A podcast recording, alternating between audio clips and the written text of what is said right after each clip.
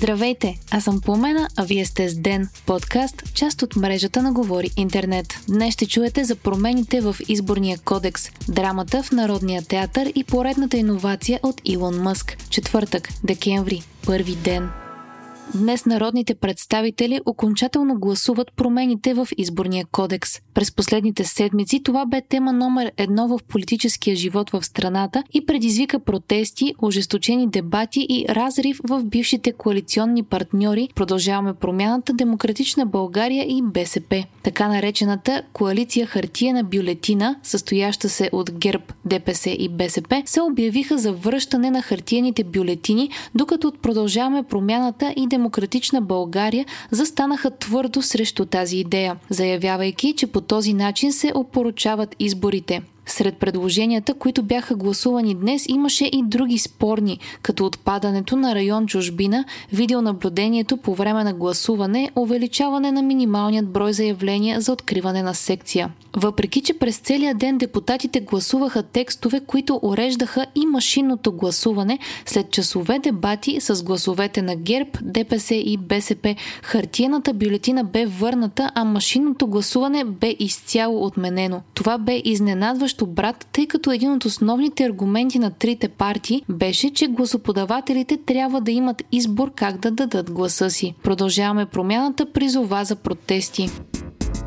Мнозинството от депутатите гласува за запазване на район чужбина. Запазва се и разкриването на секции извън страната при 40 подадени заявления, а не при 100, каквото беше предложението за промяна на ГЕРБ. Народните представители решиха вече да няма кабини за гласуване, а те да бъдат заменени с паравани. Ще продължат да бъдат употребявани технически носители флашки за записване на резултата от машинното гласуване. Ще бъде създадено и звено към ЦИК за управление на машинното и електронно гласуване. Единодушно депутатите гласуваха в полза на това да има видеонаблюдение и видеозаснемане в секционните избирателни комисии в реално време след обявяване на края на изборния ден. Видеонаблюдението ще се случва при преброяването на гласовете и съставяне на протокола. Бе отхвърлено предложението на продължаваме промяната в избирателните списъци да влизат само хората, които през последните 6 месеца преди изборите са били в България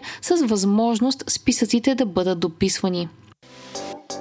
Продължаваме промяната и Демократична България заедно призоваха за протест срещу промените, които предвиждат връщането на хартиената бюлетина. Лидерът на Продължаваме промяната Кирил Петков също така обяви, че политическата формация няма да предложи кабинет с втория мандат, ако парламентът приеме промените в избирателният кодекс, които връщат гласуването с хартиената бюлетина, както и се случи.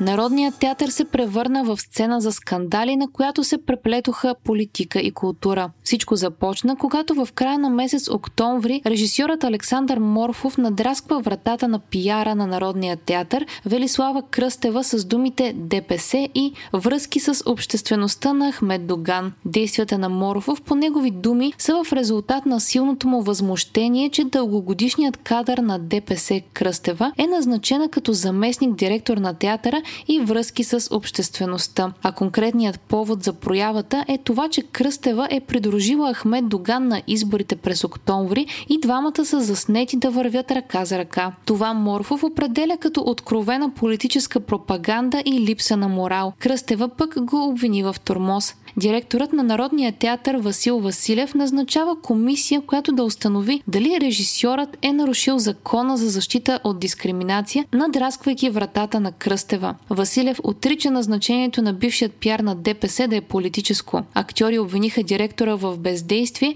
а драматургът Захари Карабашлиев и режисьорът Явор Гърдев подадоха оставки заради скандала. Имаше и подписка, искаща оставката на Василев, а режисьорът Валерий Йорданов си обръсна главата държавата в знак на протест. Днес пък се появи отворено писмо с подписите на 47 актьори от Народния театър в знак на подкрепа към директорът му. В него те споменават всичко, което Василев е направил за близо половин година откакто е на поста. Трупата на театъра се състои от 74 актьори според официалният му сайт.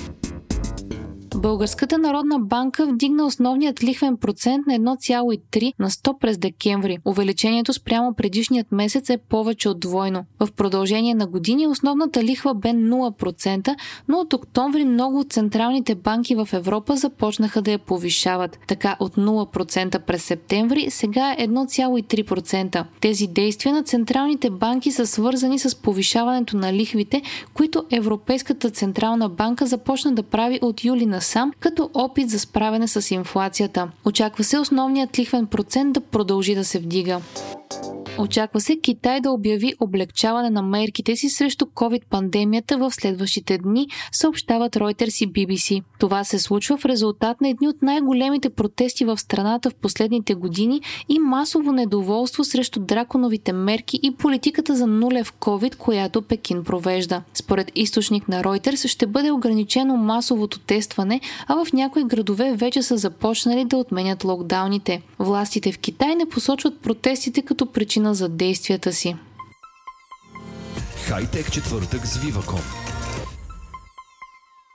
собственикът на Twitter, Tesla и SpaceX, отново е в новините, но този път с съвсем различно свое начинание – Neuralink. Илон Мъск обяви, че се очаква безжичният мозъчен чип, разработен от компанията му Neuralink, да започне клинични опити с хора до 6 месеца. Очакванията към чипа са да позволи на хора с увреждания да се движат и да общуват отново. До сега Neuralink е провеждала опити върху животни, докато чака разрешение от Американската администрация за контрол върху храните храните и лекарствата, за да започне тестове и с хора. Първите две цели, които компанията си е поставила, са за възстановяване на зрението и движението на мускули при хора, които са ги загубили или са се родили слепи. В последната публична презентация на Neuralink, компанията показа маймуна с чип в мозъка, която играеше видеоигра само с мисли всички страни членки на Европейският съюз вече ще бъдат под надзора на хъбове за борба с дезинформацията, съобщи Европейската комисия.